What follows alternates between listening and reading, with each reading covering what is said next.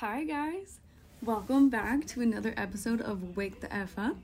I'm your host, Madison Palica. You can find me on Instagram at madison.palica. That's M A D I S O N dot P A L I C A. I have been heavily censored, so if you want to go to my Instagram, like, comment, and share my things, uh, share my posts with people who you think would appreciate it, uh, that would be very helpful to me. I haven't been doing as many podcasts lately because I've been heavily focused on making my courses. um, I recently just moved in with three boys. So it's basically like I'm living New Girl in real life. I'm Jess. um, it's been really fun though. But so yeah, he's playing video games. Yeah, anyway, this podcast just two days ago, I reached 1,000 streams. So that is super, super exciting. I obviously couldn't do this without you guys listening. And this is just on Spotify alone. So this is not counting for the website that hosts my podcast, and it's not counting for Apple Podcasts either. So who knows what the actual number is, but this is just on Spotify, and I am at 155 subscribers on Spotify. So thank you guys so much for listening. I really do appreciate it. Please keep sharing this podcast, tell people to subscribe. It would be awesome also if you could leave a review. Uh, either on Spotify or on Apple yeah, so I'm just gonna go ahead and get into today's topic. I didn't wake up with the intention of making a podcast, but uh, I woke up and I got on Instagram and I saw a couple of people's stories with with Jesus and talking about his support for the LGBTQ community and cause. And you know, it just kind of kind of made me start questioning. So I kept looking at these things, and there was one woman who was making stickers and illustrations of Jesus. Well, there's two different ones. In one, he was wearing the rainbow flag, and it was saying, "If Jesus was here today, he would wear your colors." And then there was another one of Jesus wearing a Black Lives Matters shirt. And so I commented on this girl's page, and I said, "Well, God destroyed Sodom and Gomorrah, like with a question mark." And then I got blocked, and now I can't see her stuff anymore. So it's kind of sad that they're not open to conversation. But this really made me start questioning things because, you know, are, people just really ignorant to what scripture teaches? Would Jesus wear the colors? So I took to Instagram. I initially shared that post of the rainbow flag Jesus sticker saying, Is this true? Would he wear your colors or would he not? Um, and then it disappeared once I got blocked. So I ended up making my own post. But the the main point of this podcast today is about the LDS Church versus LGBTQ and would Jesus wear the rainbow flag? So my main points today are one one what does God say about homosexuality? Two, would Jesus wear the flag? Three, what are the mental health effects of the church, specifically the LDS church, on LGBTQ youth. Four, is this a gospel issue or is this a culture issue? Five, what is the uh, the BYU and LDS church's stance on the LGBTQ uh, movement or on homosexuality in general? Another one, can you believe Jesus would wear the rainbow flag and still believe in Jesus? Like, is this a false Jesus? And then last but not least is the difference in LDS versus Bible doctrine. And then I'll kind of sum it all up. So there's so many parts to this. But so I'm going to go through my Instagram story first just to get it all started off and then I have some things taking taken from articles, statistics, and I'm just going to kind of paint this full picture for you. So, on my Instagram story, I say that I posted the story the story of the illustration of Jesus wearing the LGBTQ flag and a Black Lives Matter shirt.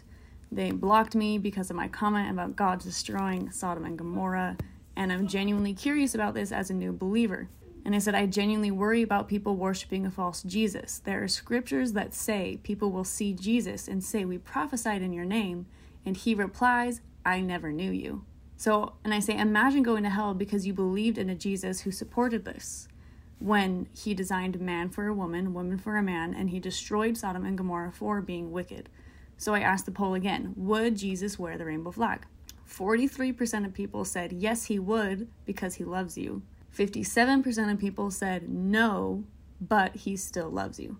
So, next I said, I do agree that there's a huge problem with the way that the LDS culture and community treats LGBTQ people. You know, families here often ostracize their, their children, like kind of disown them. Utah has very high suicide rates. And so I was saying, is this an issue with the gospel itself or with the way that the culture here treats people? And should we be trying to change Jesus and the gospel to make it more palatable? Or should we stick to the gospel and what it says? And then finally, I asked, is there a difference between the Bible doctrine on homosexuality and the Mormon doctrine on sexuality? So 75% of people said that this is a cultural issue, like a, an issue with the people and the way that they're treating people.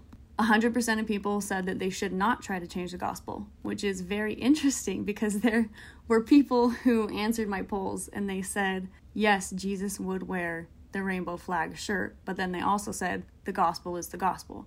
So I'm thinking, are you do you just not know what the gospel is and you don't know what God says about homosexuality?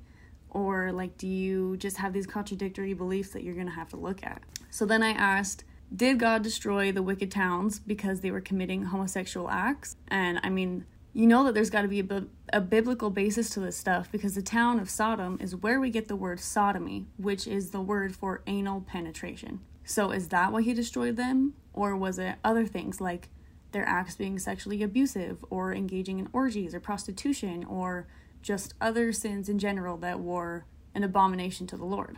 So somebody replied and said, this is something that makes no sense to me that so many people in the church are pushing to accept something that's always been classified as a sin by the church and Christianity in general.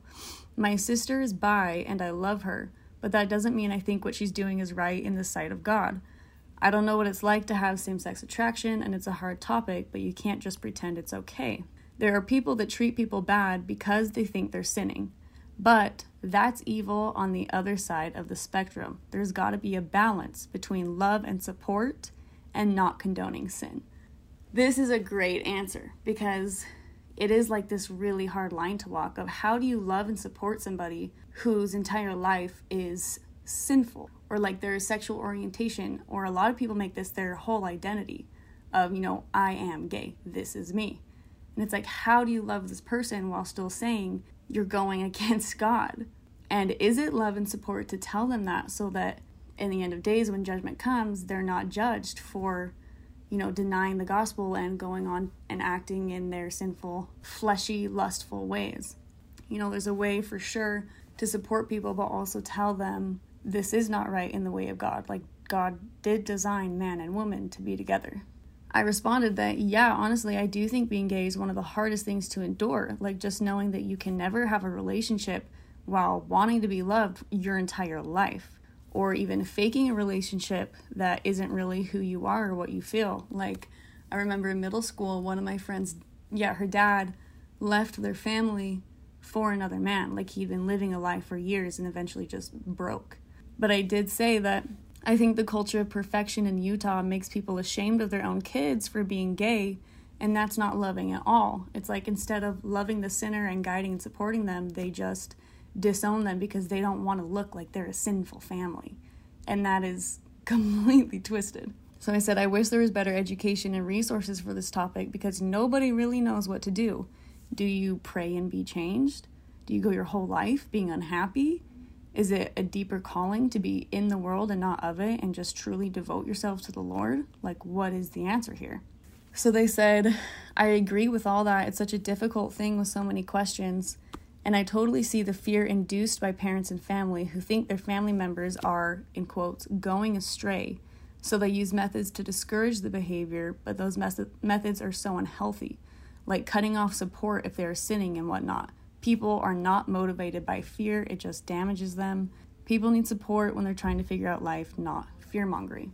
And that's totally true. Like, for example, take a person who is addicted to drugs. If you just go on punishing them instead of supporting them, like asking about the root cause, like asking about their trauma, asking, you know, how is this affecting your life? Why are you doing this? Giving them love and support so that they don't feel the need to resort to drugs like that's a way better answer than saying like, well, we're going to kick you out of the house for doing this. you know, if anything, that's going to push them into drugs even further. So it's that same type of deal here.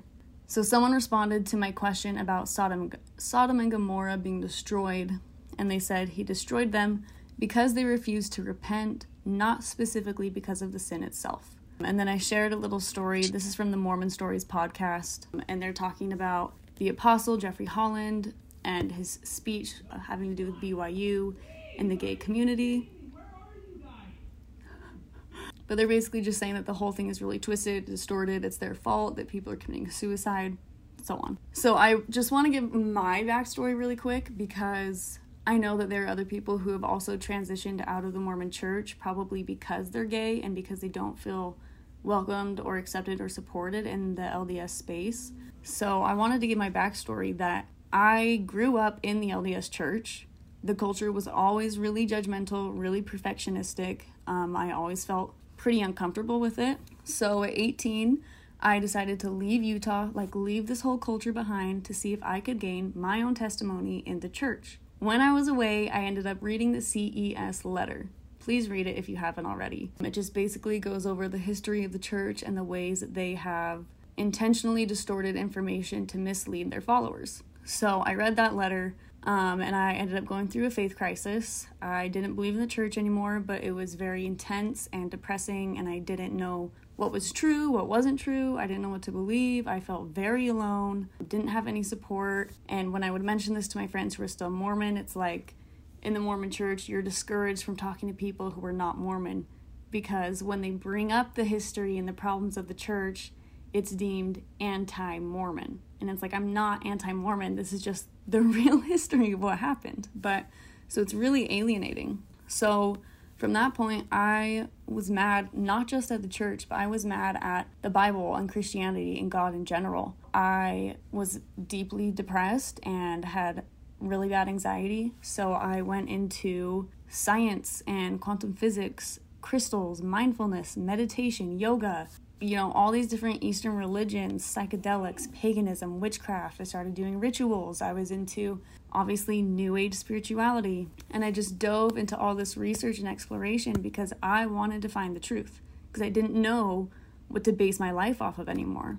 All of this research I was doing and this truth I was finding pointed to the existence of a God. Like it was completely undeniable that there had to be a God that existed. Like there was too much supernatural, magical stuff going on in the world for there to not be some kind of divine creator.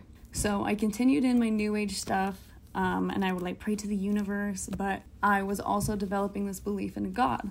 And then came 2020 and I started to realize that the lies and the manipulation that I discovered throughout my research was way, way bigger than I had previously known or even thought possible, honestly. And it was the news, it was religion or churchianity, movies, TV, music, healthcare, politics, literally everything. And they all centered around these satanic ideas and agendas and like these anti God rhetorics. Once I got deep enough that I started learning about human trafficking and satanic ritual abuse, and I would listen to stories of survivors who were saved through the gospel of Jesus Christ and like who turned their lives around and were not suicidal and on their deathbed anymore. Like they literally were saved. It started to create this deeper belief in me of maybe Satan does exist. Maybe there really is a hell maybe there is going to be divine judgment for the people who are inflicting this type of pain onto all of humanity. And suddenly it was like everything in my life started consistently pointing to the Bible. Me in 2019, having written Make Your Own Magic, I literally try to discredit the Bible and I talk about God being emotionally abusive and all this stuff. And then here I was being led to the freaking Bible. It was like that was the last thing I wanted to do, but if I was on a search for the truth, like I had to just look at it. So I had to swallow my pride. And it was so weird because I was resistant to it, but I was so hungry for everything it had to say. And it's just like finally studying it and reading it and like having this open heart to it was starting to answer all these questions that I had of like, why does this matrix exist? Why is everything against humanity and life? And so even though I spent these years like in pure hatred of hatred of Christianity, I ended up getting pulled back into it by Christ. And like, I don't feel the need anymore to go searching and investigating because the answers are inside that freaking book. Like, they truly are. And it feels like home. The Bible is definitely controversial, like, especially in this modern world of social movements, identity politics, socialism, communism, anti free speech, cancel culture, like this coming medical apartheid, is controversial, but I definitely do believe that it contains the truth. And so I continued on to say, like, what does the Bible say about homosexuality? And there's a verse here that says, Do not be deceived. Neither the sexually immoral, nor idolaters, nor adulterers, nor men who practice homosexuality, nor thieves, nor the greedy, nor drunkards, nor revelers, nor swindlers will inherit the kingdom of God. And such were some of you. And so I said, The Bible is hard on sin. All sin. Sexual immorality and drunkenness are just as despised as homosexuality. Like, life is a battle for everyone. But we're called to be passers by in this world. This is not our home it is a testing ground for for the eternal life. Like this is just this tiny blip in our existence. Like this is just a test. Our duty here is to resist sin and temptation because it leads to disease and death.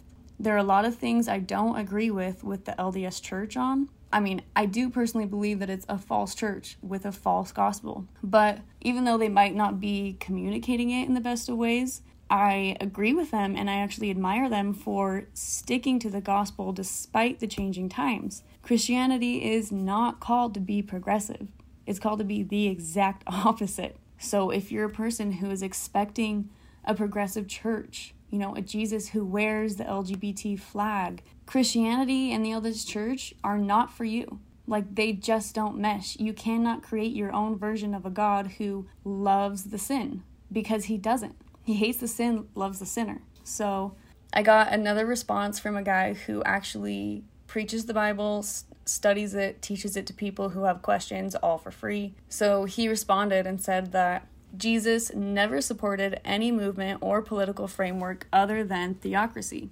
In the Bible, his people grew fond of him and said, We want you to be our king.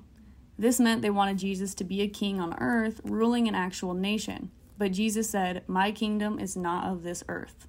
Later, people wanted to not pay taxes anymore, which was a social movement back then, and they told Jesus to support them. Jesus said no, and that we must obey the laws of human government as long as they don't conflict with the laws of God. Lastly, the Jews were going to stone a prostitute because the law said that prostitutes needed to be stoned. Jesus came and told the people, I will give my stone to the first people who had not sinned. No one said anything because they all knew that they had sinned. Jesus then said to the prostitute, Be free and sin no more. Essentially, Jesus never supported any social or political movement. He never hated any sinner, nor did he support them. He simply wanted them to change their ways. In the same case today, Jesus doesn't hate gay people, even though it is stated in the Bible as a sin. He loves them all, but he wants them to change their ways so that they can be saved. This is why he died for us and them so that all sinners can repent and be free and experience his love. So Jesus' love is not an all accepting love at all. And then he continued to say there's a huge conflict with the Book of Mormon and the Bible. There are some scriptures in the Book of Mormon that contradict the Bible. And in Revelations, the Bible says anyone who adds to the word of God will be given the plagues of death, which the Mormon belief is that they have the restored gospel of Jesus Christ, meaning like Jesus' gospel was lost and now they have the restored version, the only true version, which problem in itself and on its own. But yeah, so now I'm going to go on to answer some of these points that I mentioned earlier. One thing of great concern is the mental health effects on LGBTQ youth, especially in Utah. So this is from the Salt Lake Tribune, and it says a new national survey ranks Salt Lake City's population of lesbian, gay, bisexual, and transgender adults as seventh highest among top 50 U.S. metropolitan areas, a finding that may surprise only those who live outside the Beehive State. And it says in quotes, We've long known that Salt Lake City has a high LGBT population. But when I meet people elsewhere and they find out I'm from Salt Lake City, they're always so concerned and say, Your job must be so hard. This is Troy Williams, the executive director of Equality Utah. And he continues to say they don't realize what a gay affirming and gay friendly city Salt Lake has become.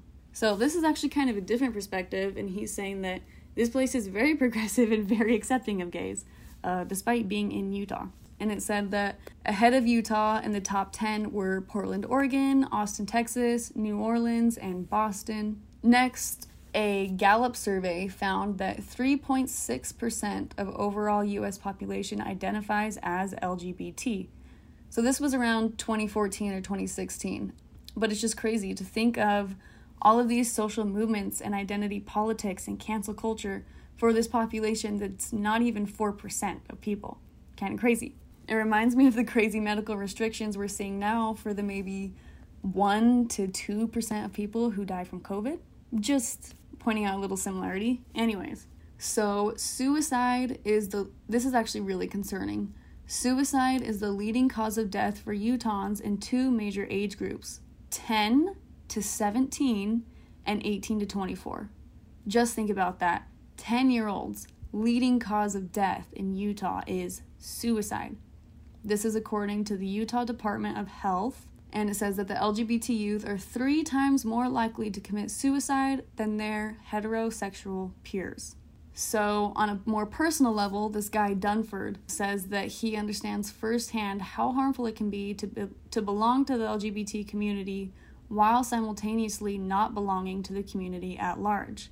He says, I was a BYU student who got kicked out and really lost my faith community and friends. I felt totally isolated and alone in a place where I should have been embraced. So just imagine that. Like, it gets sticky and tricky here because the church is not just stating their their stance on things they're actually taking action against people who sin in this way and to be kicked out of school it's like because this is such a perfectionist judgmental culture here if you're kicked out of school, you're seen as bad and nobody wants to associate with you. So it's like not only did you just lose your schooling, like you're losing your reputation as well and this community of people who used to be there for you. So this next quote is from mormonandgay.lds.org and it says all homosexual or same-sex sexual activity is forbidden by the Church of Jesus Christ of Latter-day Saints in its law of chastity and the church teaches that God does not approve of same sex marriage. Adherents who participate in same sex sexual behavior may face church discipline. They're receiving discipline from the church, getting kicked out of the university for their personal battle with sin. And it's like, we're all sinners, we all mess up. Should the church or a school be inflicting punishment for that? And it's like like I was saying before, punishment can turn people the wrong way and turn people further into their sin than if they were to receive support and somebody to talk to. These are instances where people should be drawing closer to God, not feeling like their access to God is being restricted or that He's upset or disappointed in you. Like, Jesus literally gave His life to save you as a sinner. He doesn't expect you to be perfect. He says it's not about your works, it's about your faith. So I think that's somewhere where the LDS culture definitely has it wrong is they're disciplining and like punishing these people for struggles, like deep internal struggles, instead of giving them the love and support that they need and like making them feel like they're ostracized from God. Like nothing is so brutal than to receive that type of spiritual punishment because you are making a mistake or that you're fighting your flesh. So I took these statistics coming up from the Utah LGBTQ plus suicide prevention plan. And it says Utah consistently ranks in the top 10 in the United States for suicide deaths. For every person who dies by suicide, 135 people are negatively impacted, some of them severely. One recent survey of Utahns revealed that 68% of Utahns knew someone who had died by suicide and nearly four out of five people said they knew someone who had expressed suicidal ideation. And it says LGBTQ plus adults and youth experience a significantly elevated risk for suicide and suicide behavior. LGBT adults are two times more likely to attempt suicide compared to heterosexual adults, and among transgender adults, the lifetime prevalence of suicide attempts is 40%. It continues to say that National data from the 2015 Youth Risk Behavior Surveillance Survey indicates that LGBT youth seriously contemplate suicide at almost three times the rate of heterosexual youth. Male suicide is consistently at least two times as high as females in every age group. So, this is a problem that's predominantly affecting males for whatever reason. I do not know. And so, it lists some protective factors, like things that help people in this category, and risk factors. So, some of the protective factors are one, family acceptance, which we already know is not happening here. Many families do not accept their children who end up being gay or bi or even trans. Two, connectedness, another big issue. They get ostracized from their communities, even potentially kicked out of their schools. Crazy. Three, sense of safety. And four, access to competent mental health care, which I think that this is a problem here, not necessarily because of money or anything, but because a lot of the people who do practice mental health here are LDS. And so there's been uh, debate and controversy over conversion therapy and things like this. I do think that we need some more trauma based uh, mental health counselors and therapists who can actually help people work through this and like guide them to this feeling of spiritual connectedness too instead of just feeling like they are separated from God and from their community. And then it says risk factors are mental health problems, alcohol or drug use and abuse, prejudice and discrimination, and social isolation, which I think all of these things are pretty prevalent here. So, on to my next point. Is this a gospel issue or is this a cultural issue? So, the church's official stance on this is that it's not sin to have a same sex attraction, but it is sin to act on it. So I don't have a clear answer to this. All that I could think about was the Bible verses that talk about how if you're even thinking sinful thoughts, like if you're thinking adulterous thoughts, you have already committed adultery in your heart, and thus you have sinned. So then I wonder is this the same grounds for homosexuality? Like, how does this work when people are literally born this way? Like, I have known people that you know, from a very young age, you know that they are gay, even if they may not know it yet. And it's like, are they sinful for thinking about these things, or is it just sinful to act on it? I don't really know. So, taken from the Mormon and Gay website. This is a quote from a church leader, Dallin H. Oaks, and it says, There is no change in the church's position of what is morally right.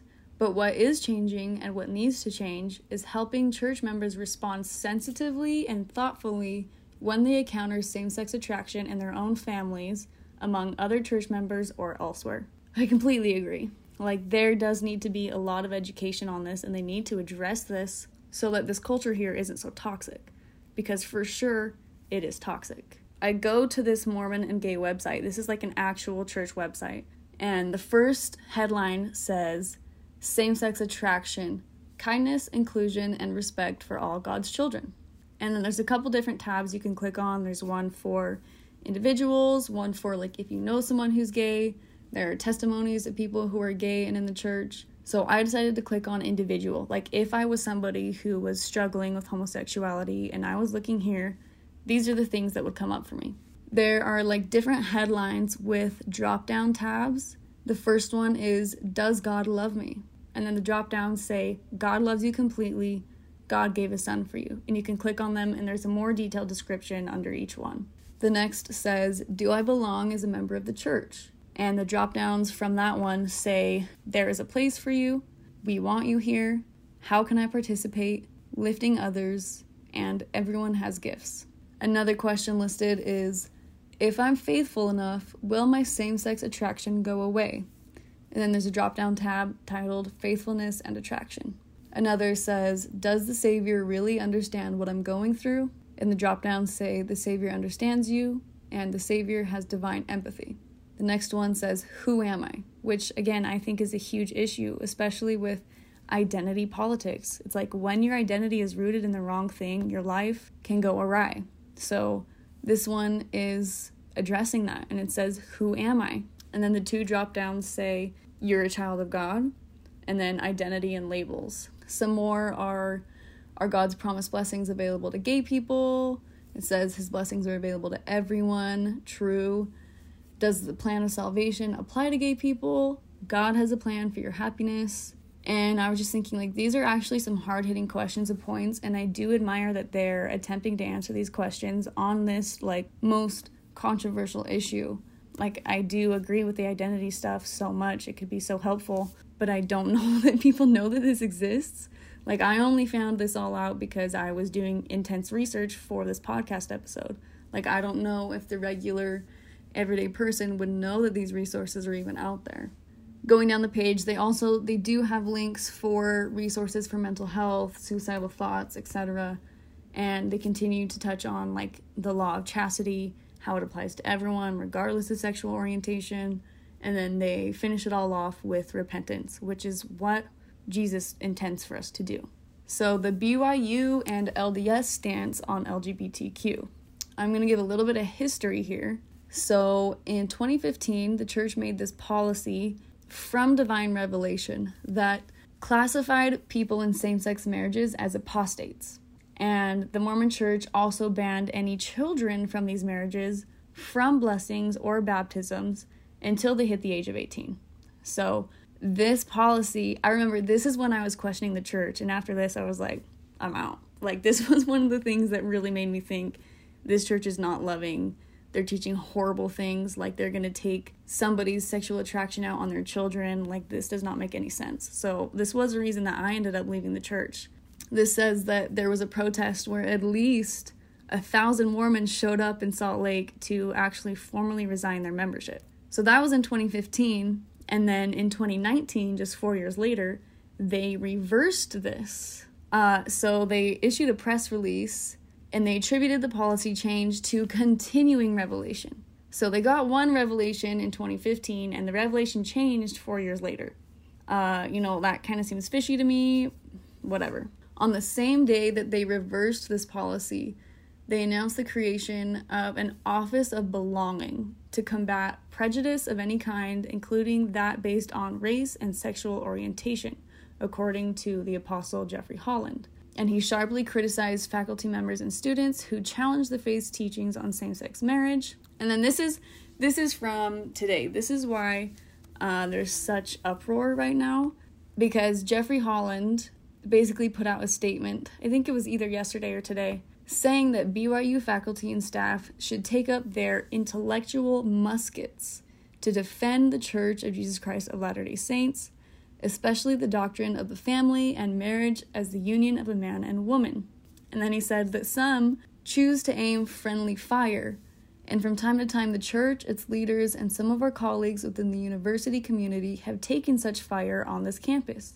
And sometimes it isn't friendly, wounding students and the parents of students who are confused about what so much recent flag waving and parade holding on this issue means. So there's been a lot going on with this whole issue at BYU. Um, I remember not too long ago, like we have this Y on the mountain for BYU, and it's usually lit up. One day, I don't know who did it, but they lit it up in rainbow colors. Like there's been a lot of parades and protests about this whole LGBT issue, and that people think the BYU and the church should accept it and just let it be a thing, and that they need to be progressive. But I think this statement in particular is what angered a lot of people because it's like the prophet is using this means of violence to combat the ideology. Like instead of offering love and support and like sticking to the gospel, he brings up using muskets, which is like like are you fighting fire with fire? Is he calling for violence? And it's especially ill-fitting when you take into account the fact that so many of those in the LGBTQ community have committed suicide. And there was a story by a woman who was on the Mormon Stories podcast talking about this issue, who was saying that she knew this woman who actually committed suicide by gunshot to the head. So it's like using this whole idea of using your muskets to fight back is like just kind of disrespectful and like not very compassionate at all. So Holland brought up the issue of this BYU valedictorian who, in his graduation speech, came out as gay. And the valedictorian commented on this and was saying, like, I stand by what I said, and I hope that BYU will continue to be a place where LGBTQ students can feel safe and respected. So, I mean, I agree with that.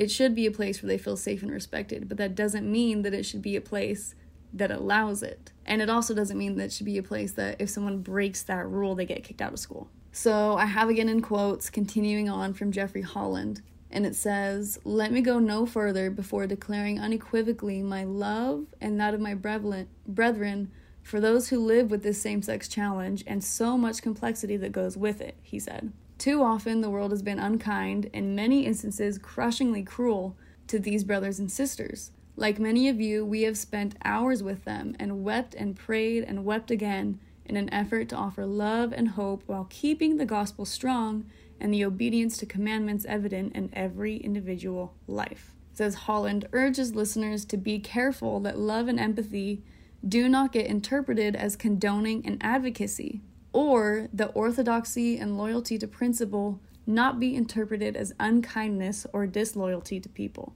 This, like so perfectly said.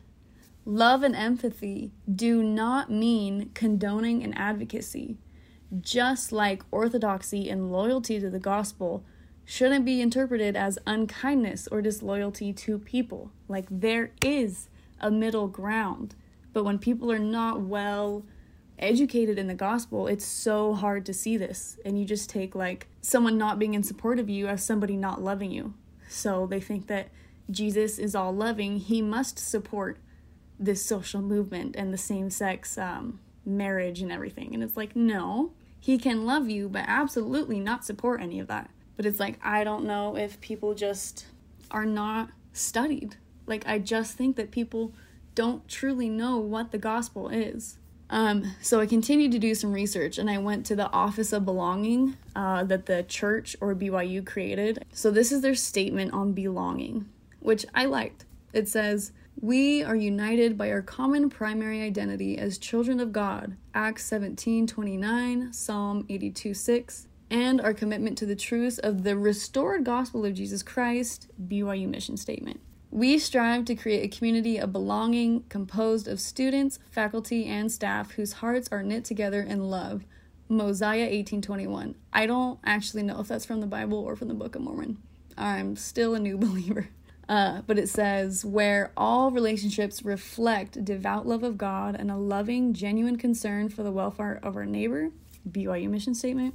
We value and embrace the variety of individual characteristics, life experiences and circumstances, perspectives, talents, and gifts of each member of the community and the richness and strength they bring to our community. 1 Corinthians chapter 12 verse 12 through 27 where our interactions create and support an environment of belonging ephesians 2.19 and the full realization of each student's divine potential is our central focus byu mission statement he emphasized that the office of belonging will not only be core to byu's efforts to root out racism so this was initially made for racism but also to combat prejudice of any kind including that based on race ethnicity nationality tribe gender age disability socioeconomic status, religious belief, and sexual orientation. So I went through the site. It doesn't necessarily talk about what this Office of Belonging does or what they can do for students, uh, but hopefully this works out. Hopefully it can be a good resource for people.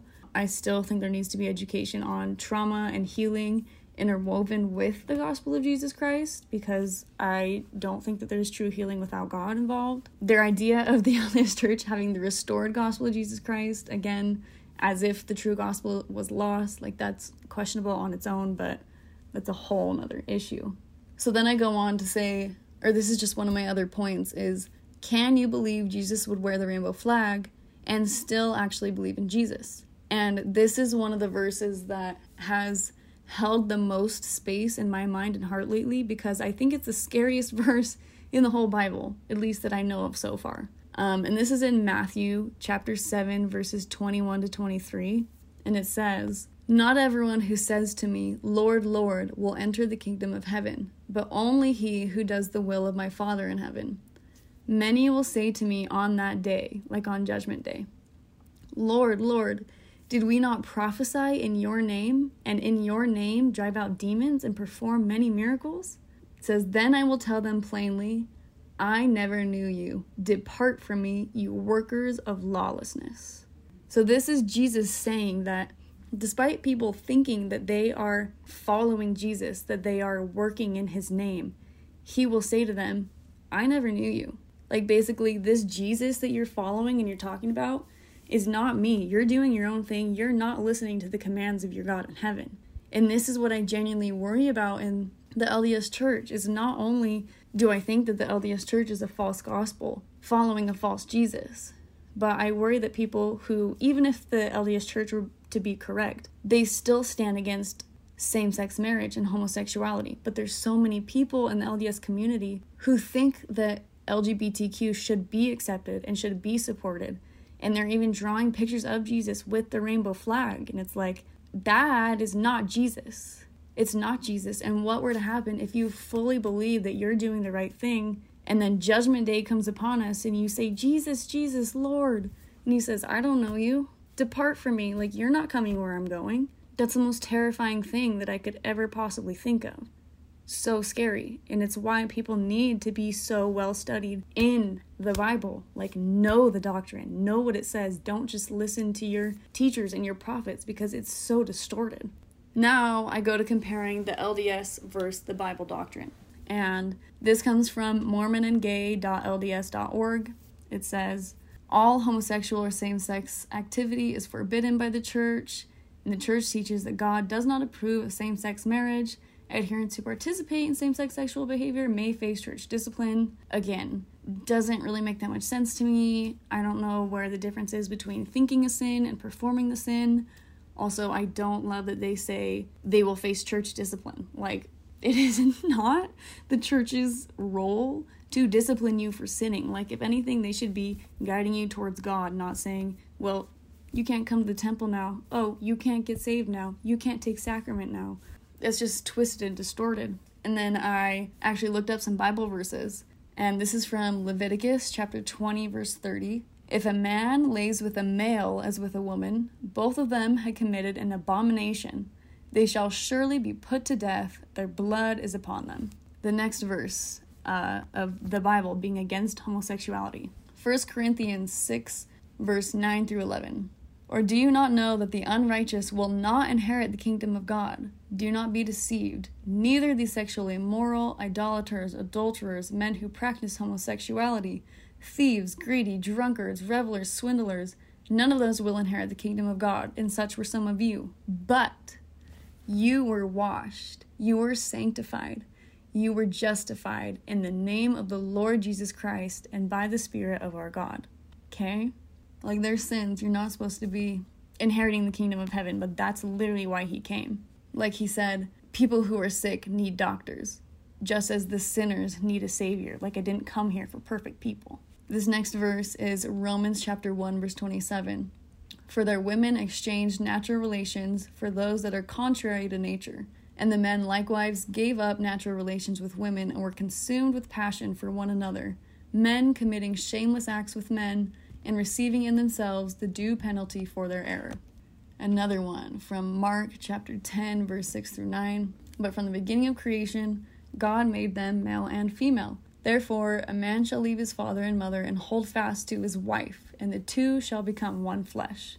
So basically, the moral of this whole story, this whole podcast, is that what it says in the ending of that verse in First Corinthians but you were washed, you were sanctified, you were justified in the name of the Lord Jesus Christ and by the Spirit of our God. Like, this doesn't mean that sin suddenly becomes permissible. It just means that, you know, He knows we're sinners, and that's why He came to save us and to cleanse us so that we might be holy enough to enter into ever, everlasting life with Him. Like, we should not be changing His own gospel to say, He loves and accepts everyone, because that's not the truth. He came here despite our sin because he loves us. It doesn't mean he's saying sin is okay now. He's saying, go and sin no more. He died for your sins. He came for the sick, not the perfect. We're all imperfect sinners, and we need to accept Him and have faith in Him and what He did.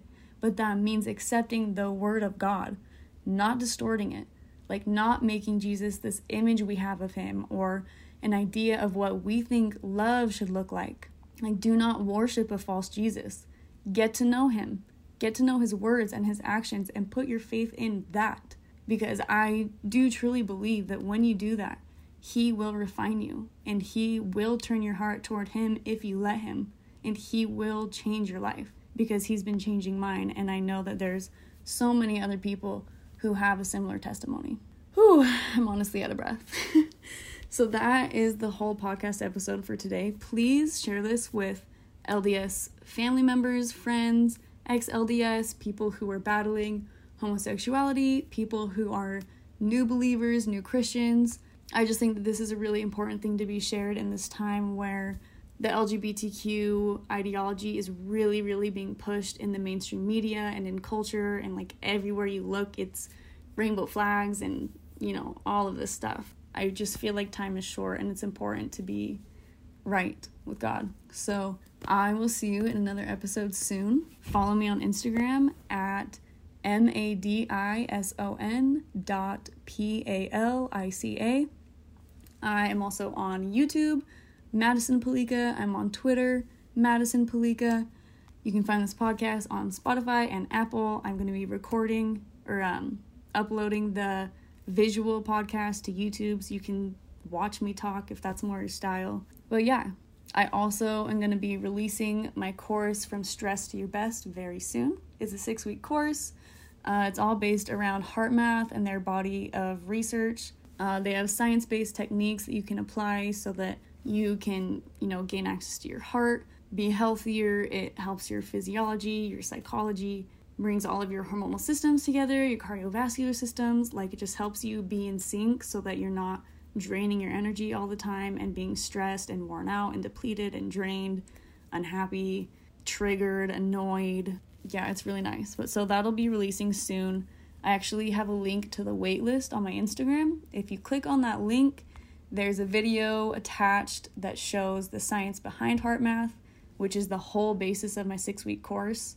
And then if you put in your name and your email, you will immediately be delivered to your inbox or maybe your spam box, I don't know. But you'll immediately get um, a free PDF download of week one so that if you want to like test out the course and see if it's for you, you can freely do that with the full first week for free. And then just for hitting that waitlist button and signing up, you'll actually get a discount the day that I open the doors, which I'm not offering it to the public. So you have to be on the waitlist to get this discount. But the last time I opened it and gave a discount, I literally gave $500 off.